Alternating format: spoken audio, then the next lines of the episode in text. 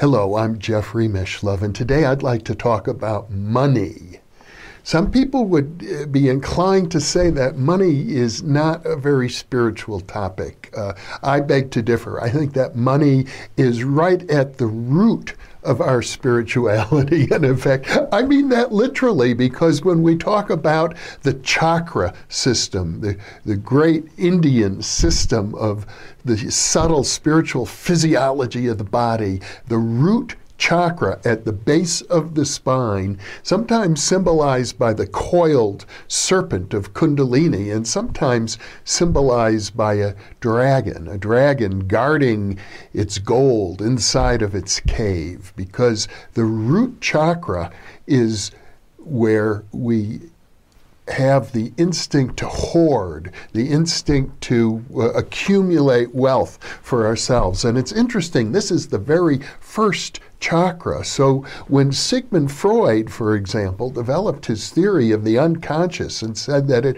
mostly contains the, the libido or sexual uh, energies and our aggressive desires, things that are considered somewhat uh, taboo subjects in a civilized uh, Victorian society in which Freud grew up. Well, he wasn't really Victorian English, but uh, in the 19th century and early 20th century, uh, there were things that were simply not acceptable to talk about in polite company. But money is even deeper than sex and aggression.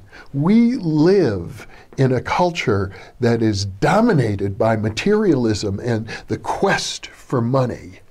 I hardly know anybody who doesn't think about money much of the time, maybe all of the time, so much of our self esteem is tied up in how much we're worth, how much we have. Not only that, money represents personal freedom. Our ability to uh, have what we want to have, and our sense of things that we will never have, and our ability to go where we want to go when we want to do it. It's all related to money. I'd like to add that I think our culture globally is very much out of balance when it comes to money. For example, in the wealthy countries, there's an epidemic of obesity, whereas in the poor countries, there's an epidemic of malnutrition and even death by starvation. In a world where there's plenty of food for everybody, that seems to be a, a, a spiritual crime.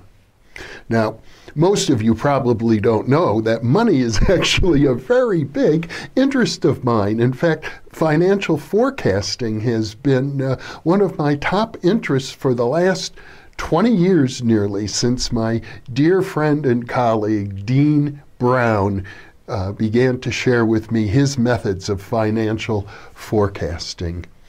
And uh, I've been uh, pursuing this area intensely. In fact, I have a website, and you can link to it right now uh, in the upper right hand corner of your screen. It's called alphainterface.com. And what I do there is I follow the uh, financial information regarding systems for forecasting the future because I have a big interest in precognition and, in particular, precognition of the financial markets. It's very important to me to be knowledgeable about the uh, non psychic means for forecasting the financial markets. I can tell you that market timing is one of the most difficult things anybody can do, but there are some very interesting approaches available using technical analysis and artificial intelligence and so on. And I try to, in a small way, keep up with the latest research findings on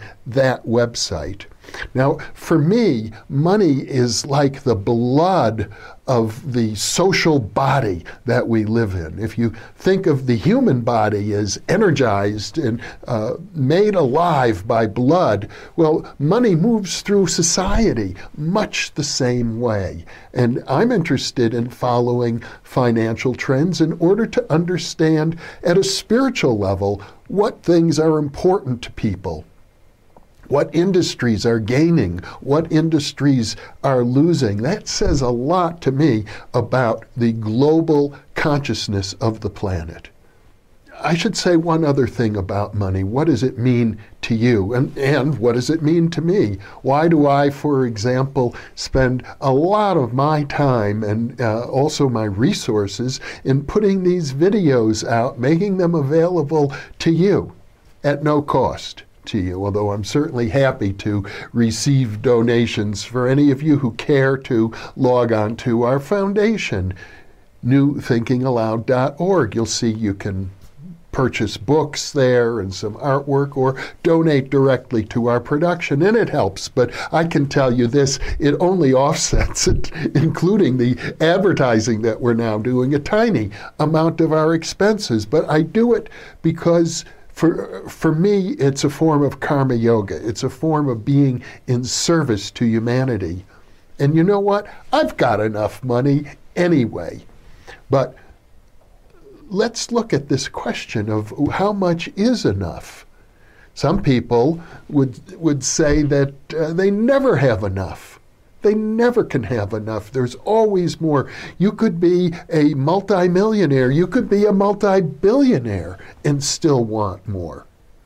I think uh, there are some people who would like to be the richest person in the world. And I imagine even if you were the richest person on this planet, you might still think you didn't have enough.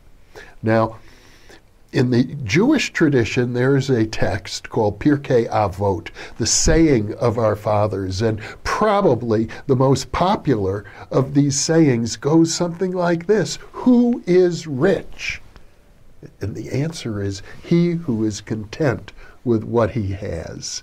Now, I don't quite buy that. I think it's good to have goals. I think it's good to have desires. I think it's good to want to improve your situation in, in many ways. But perhaps financially isn't the most important, although perhaps it is. There are some people who are desperate even in this wealthy country of, of ours, not enough people can afford to put food and medicine on their table together at the same time. It's often one gets sacrificed in the name of the other. And we live in a culture where the uh, poor people seem to blame the rich people for all the problems in the world, and the rich people blame the poor people for all the problems in the world. Uh, money uh, is really, I would say, at the root of almost all problems that that we face because some people are far, far too attached to what they have and hoarding it and, and hoping to increase it way beyond their, their reasonable needs. And other people don't have enough for the basic necessities of life. If we want a world that works for everybody, this is a problem that needs to be addressed. And uh, I don't think uh, it's being addressed, frankly. If anything, the situation seems to be getting worse, not better. So let me leave you with this thought. What does money mean to you? How much of your mental and emotional energy uh, is focused on the thought that you don't have enough, that you're not happy with what you have in life. And how much of that is healthy and how much of it isn't. I'll leave you with those thoughts. Thank you for being with me.